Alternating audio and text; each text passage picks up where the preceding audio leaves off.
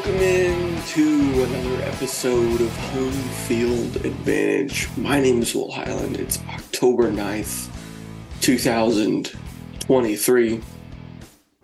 I hope you're all having a great start to your week, wherever you may be listening to this podcast, across our great country or our great land, and also welcome on the YouTube stream if you are watching there. So, yesterday I promised more when it came to the utter debacle that was the New England Patriots showing versus the New Orleans Saints yesterday. That was something I promised. That's something I will deliver on. That will be the main topic of conversation for this morning's episode.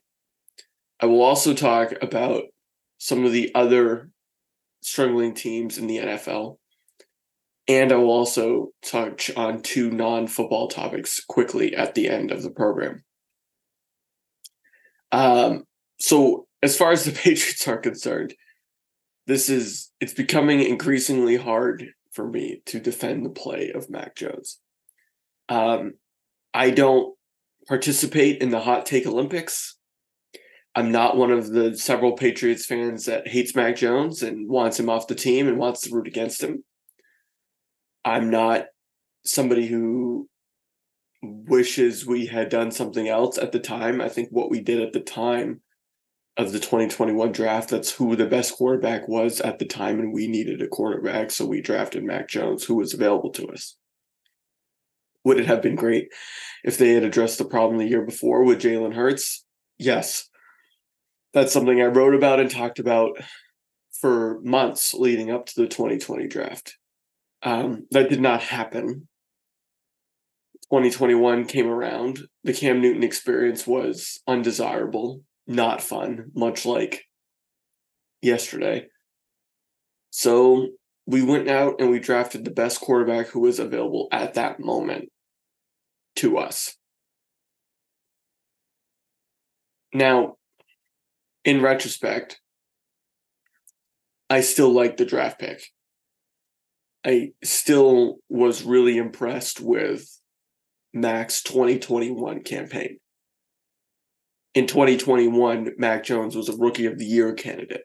And you could argue the only reason he didn't win was because Ja'Marr Chase and Jaylen Waddle, his former college teammate at Bama, were just so explosive with the receiving game that it was unlikely for Jones to um, to win that award.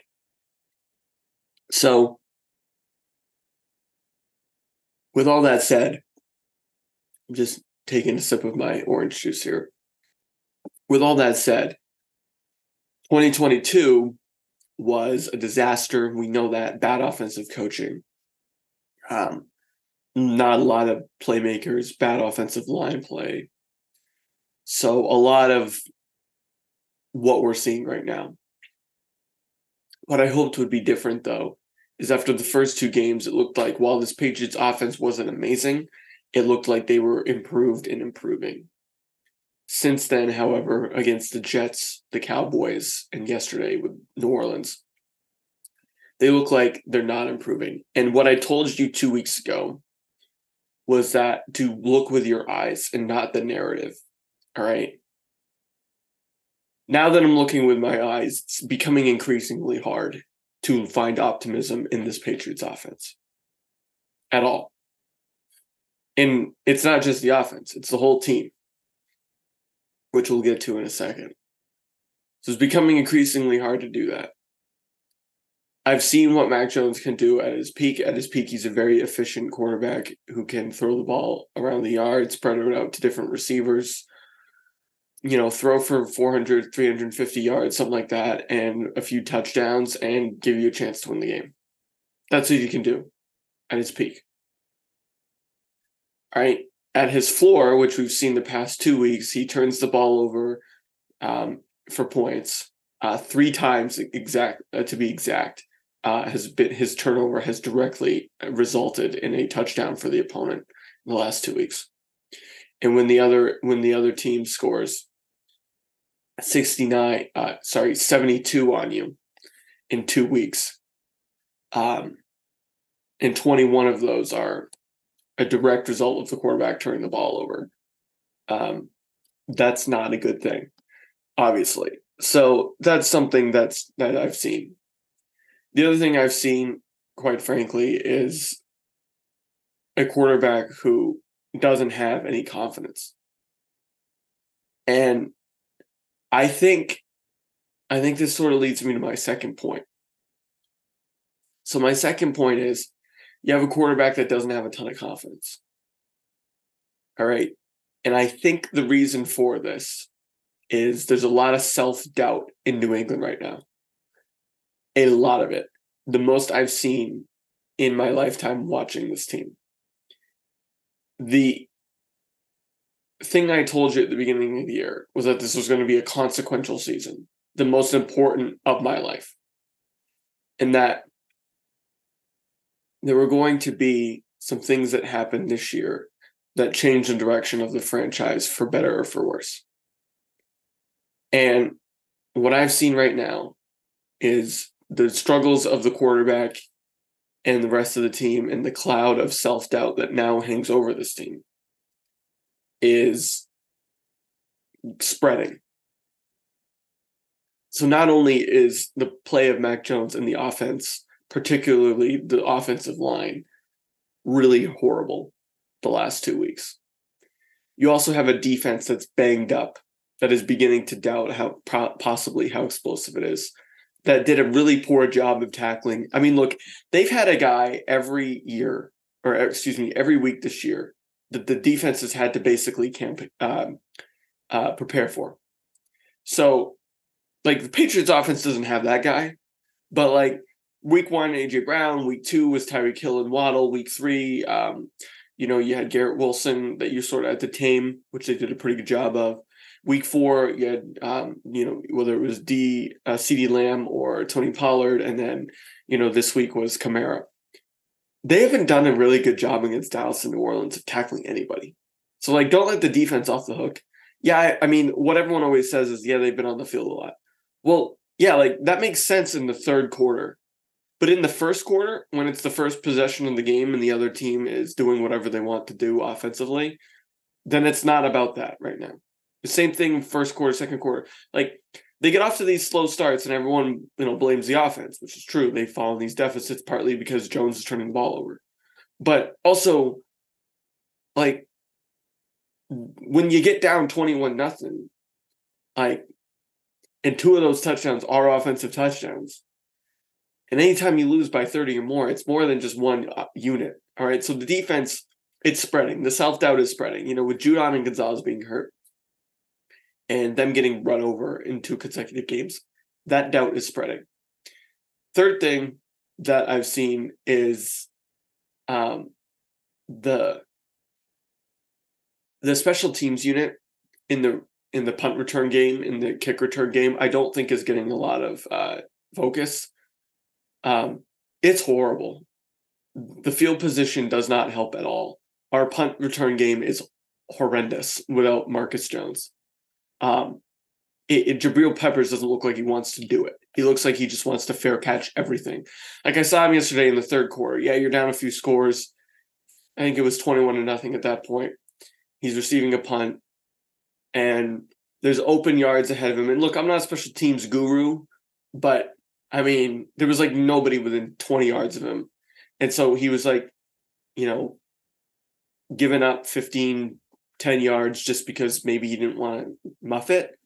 Maybe he did, just didn't want to take that risk. Like maybe, I don't know, but when you're down 21 nothing, I would hope a special team spark might be something you were interested in doing. So offense, defense, special teams, it's spreading throughout the team. It's also spreading the coaching staff, I don't think believes, you know, going not going for it on fourth and three when you're down 24 to nothing on the Saint for one of the only times you made it to the Saint side of the field yesterday. You're not going for it on fourth and three. That tells me that you've given up in the third quarter, right? Like, you know, I never saw Bill Belichick give up when they were down 24 to nothing at halftime to Denver, 2013. I never saw him when they were, you know, obviously in the Super Bowl down by those scores, even earlier in this year, right? Not just during the Brady era, Brady era and big games, but earlier this year. So I I think the coaching staff has given up a little bit. All right. And then the last and most important thing, and I'm going to take a sip of my orange juice before I go into this one. I think the fans have given up. Um, I really do. I think the fans have given up on this team. I think a lot of fans gave up on this team before the season even began. They weren't willing to give this team a chance um, before the season, and what they've seen the last two weeks just validated them. And that was something I harped on last week was what's more important to you? Is it important to win or is it important to be right? I think for a lot of people they wanted to be right. And, you know, they've kind of sat back these last two weeks as we've gotten blown out. And instead of, you know, I'm not, not trying to hype myself up here. I'm just trying to tell you what I've been saying, and you can go back and roll the tape. I've I've tried to look for optimism. I've tried to find solutions. You know, I haven't just sat here and come up with excuse after excuse or mistake after mistake or bad take after bad take. But I think a lot of people, a lot of Pats fans wanted sort of wanted validation that they were right at the beginning of the year that the Pats were going to suck. I, I think that's true. I think a lot of people wanted that validation. I saw all over my Facebook timeline yesterday, pe- person after person after person, you know, with a negative, you know, Facebook post or tweet or whatever um, about this team. So I think the fans have, I think the fans have given up because I mean, let's face it. And as much as I hate this narrative, excuse me, there's a lot of there's a lot of Patriots fans who, under my age, you know, maybe like 35 and under, don't understand what it's like to have a really bad team. Right. Like, and and they're sort of like they're in denial about it. So what they do is they like lash out about it and like get really super, you know, reactive and hyper emotional about it. Um, and I hate that narrative, but the the older folks are right about us in some respect. We we don't understand. So I think like for a lot of hardcore Pats people who are under the age of like 30, 35 get really, really uh, worked up about this stuff. Um, and the other thing I'd point to is that, like, look, like before today, I didn't think you, I didn't think they should tank the season, right? Like, I think any talk of tanking before week five or six is uh, really premature. But now that we're heading into week six and this team is one and four, and I mean they're going on the road to Vegas, um, which isn't an easy place to play, and was a house of horrors last season. I mean, if they drop this game and then you got Buffalo and Miami back to back, I think if you lose this game, you you you tank the season. If you lose against Vegas, I think you tank the season. Um, I do.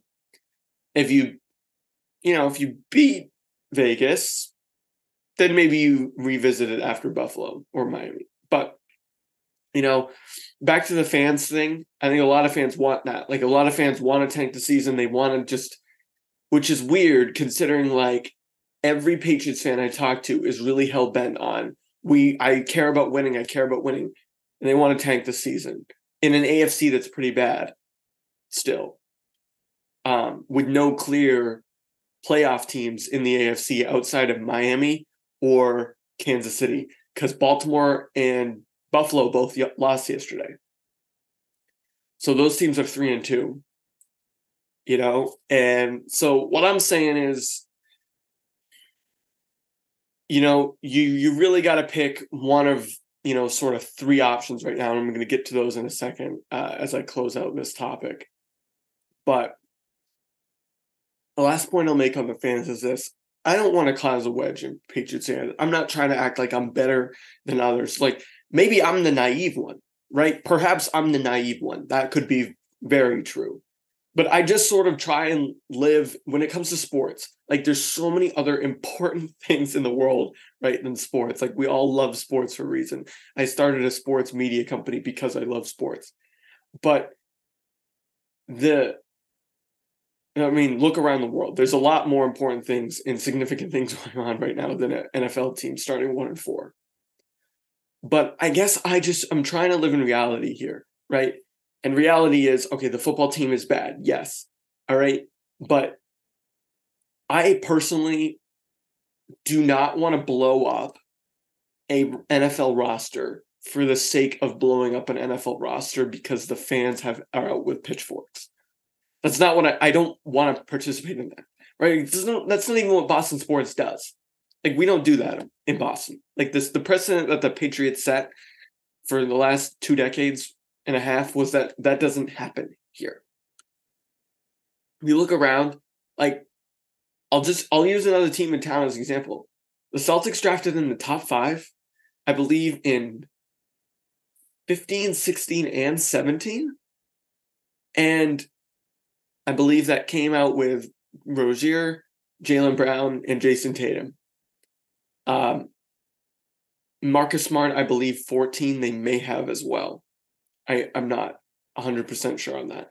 But they like drafted in the top five or six like four years in a row. But that was almost 10 years ago, and they still haven't won a championship. All right. They tanked, they rebuilt, they went out, they brought guys in like Al Horford or whatever um, over the years, Gordon Hayward, Kyrie Irving.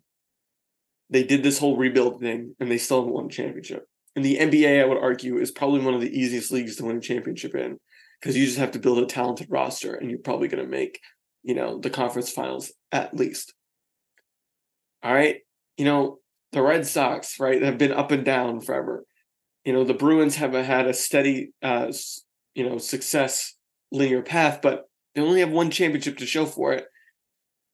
Right, so this whole rebuilding thing, just look around the NFL.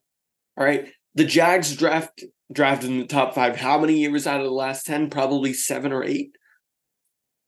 They've won one playoff game since that 2017 year that they almost beat the Pats. Right. So my my point is, is if you want to tank, sure. You know, if, if, if I don't I don't want to divide Patriots fans. I don't want to act like I'm a know-it-all. If you want to tank, who knows? That could happen. All I'm saying is if you want to blow this team up, you got to have a plan.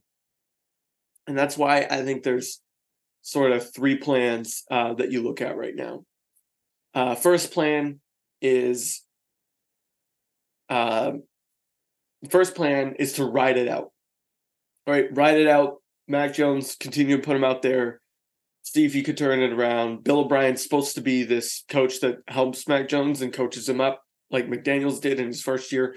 So far, I haven't seen it outside of the first game or so.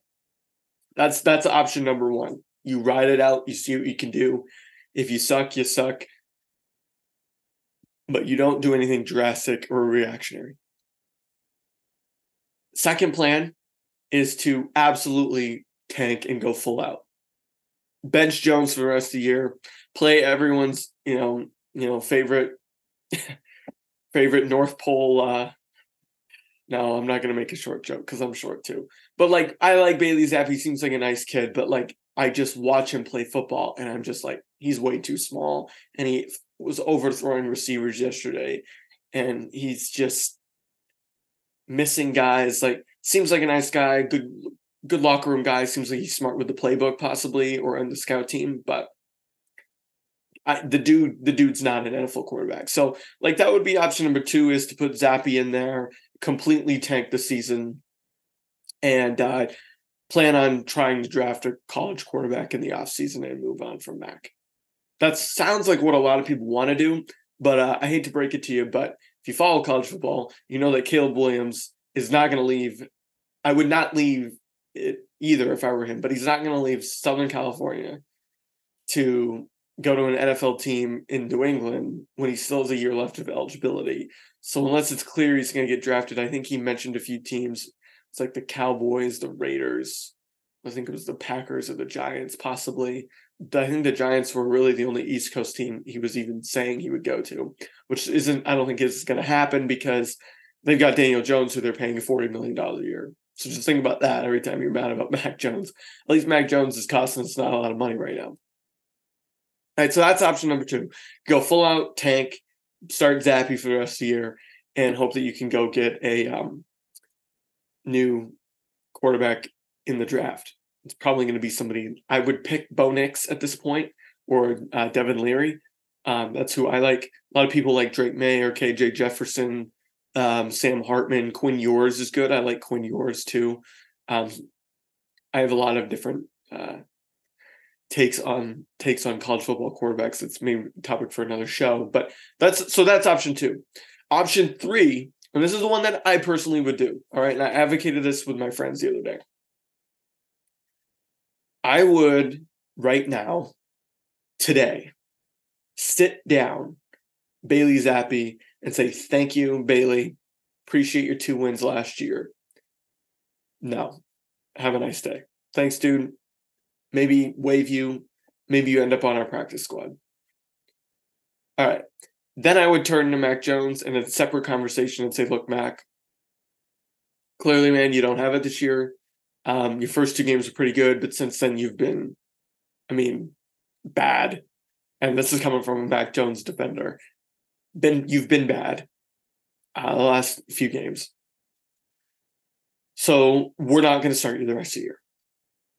Um, we're going to just have you sit. We're going to have you learn the playbook more. You know, if you develop more, you're going to work hard in practice. Um, you do all the mental get get more mentally um, in in in tune. Maybe work on your arm strength. Just get more mentally there because I think he has a huge, like I said, self doubt mental block right now. Because and with a horrible offensive line, you could put him continue to keep putting him out there. He's just going to get rocked. All right, so at least you save him from that. Then I would turn the free agent market and I'd say Nick Foles, Matt Ryan, whoever wants to come in. Hell, Philip Rivers, honestly anyone who wants to come in and sort of guide this offense, make it not abhorrent, but obviously not the 20, you know, 2013 Broncos out there. Bring those guys, bring a guy like that in for the rest of the year and say, look, we just want to be a respectable franchise. If we finish seven and 10 or six and 11 at best, so be it. At least we're not drafting at the bottom. Because as I said, it does not matter if you draft one, two, three, four, or five. You're not going to find your next quarterback if you're looking for Caleb Williams. He's not going to come to New England. All right. So just get that out of your head right now. Caleb Williams will not be a New England Patriot, and neither will Shedeur Sanders. All right. Just put that out of your brain right now. And then you say, just make this a respectable operation. We're okay if we're dra- if we if we draft in the top 15 so be it. And then you just revisit the quarterback situation in the offseason. Because chances are you could still in in the draft get some get a project quarterback like Quinn Ewers or um, Devin Leary or Sam Hartman or Bo Nix. You could probably get one of those guys in the first late first, second round, and then at least you're not embarrassing yourself um, every every week like they have been the past two. So that's what I would do. People might disagree with me. And then in the off season, you can revisit the Jones thing because you get, I mean, maybe you get him into a few games late in the year. Um, get try and get, just try and work him in where he doesn't feel like the entire fan base is against him. The team isn't playing for him. He has no offense, and everyone hates him. You know what I mean? Just like, just get him in a situation if you still want to develop him where he's just not going to be constantly under duress in all phases of life, right? On the football field, in the media, with the fans, with his teammates, and it's like because he's his first year he handled the pressure really well. I think there's sort of been a mental block for him the last two years, and you have to find some way to salvage that if you if you're still interested in doing that. If you're not, then you know you take the second approach and you fully tank, and then you just let him go.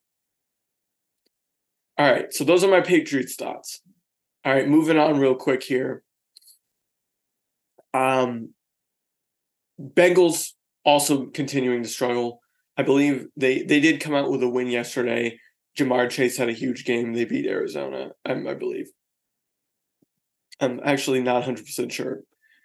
I'm pretty sure they beat Arizona based on the score. The other team, though, that continues to struggle is the Minnesota Vikings.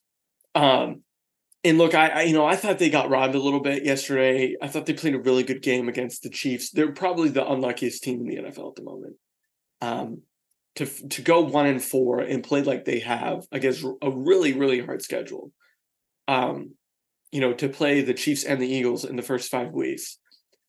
You know, it, it's like uh, a little bit, a little bit tough of a schedule. So I think the good news for Minnesota is the NFC is also really bad. Again, there's not a lot of pull away teams in the NFL right now. There's not. And in that conference, you're looking at the 49ers and the Eagles that are the class. All right.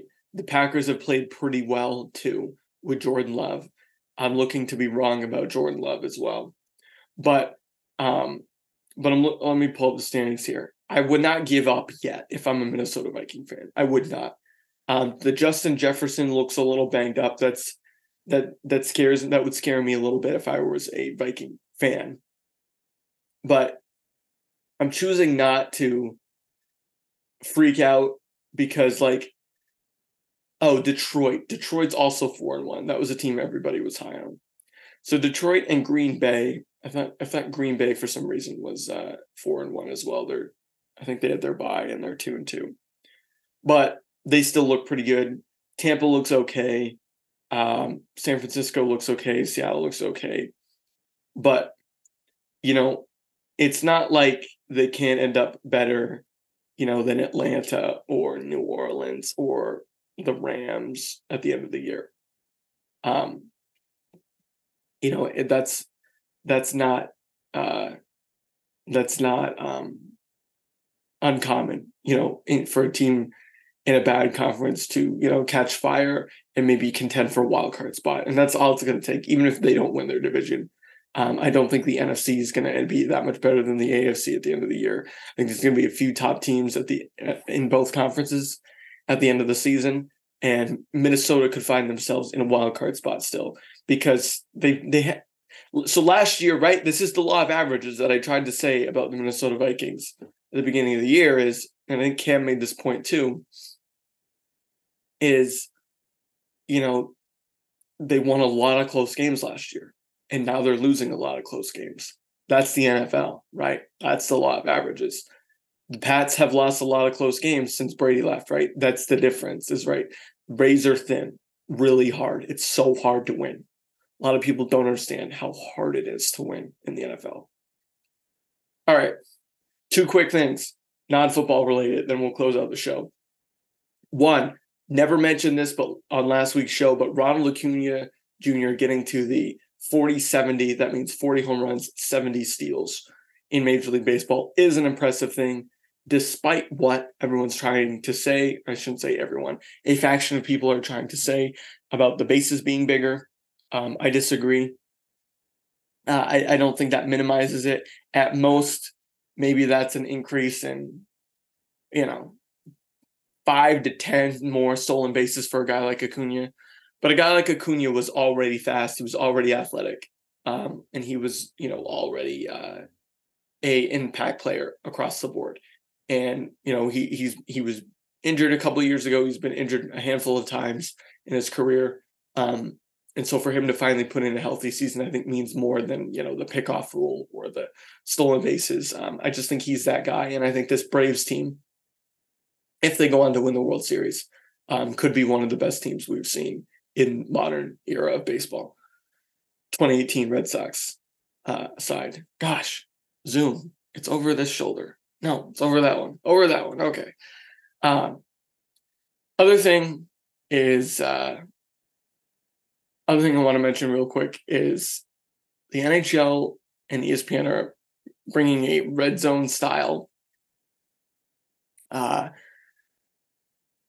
like show i guess is the right word or streaming system uh, that would be a lot like red zone in that you can watch multiple games at a time um, John Buccigross is going to be hosting it. Um, I think he's a good guy for that.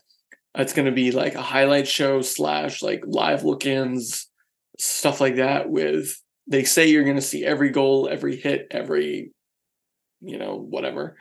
Um, so that could be pretty uh, pretty entertaining, and I have high hopes that uh, that ends up being a good product. Because if so, that could go a long way for the sport.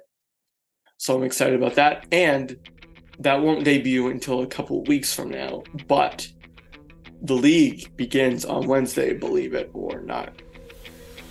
Believe it or not, we're out of time for this episode of Home Field Advantage. Uh, please excuse that ding, um, because that actually worked out well as a good reminder that it is time to close up shop. But I appreciate you tuning in, whether it be on YouTube or wherever you get your podcasts. Please check us out on social media as well at Homefield Pod. You can also subscribe there, um, or excuse me, like us there and subscribe on your favorite podcast platform. We'll be back on Thursday with another show. And in the meantime, you can check out uh, Odd Man Rush to, for more hockey content. Speaking of that, uh, that will be out uh, tonight uh, or tomorrow morning, I think, um, with our Eastern Conference preview uh, with these around So, encourage you to tune into that. Until next time, this has been Home Field Advantage.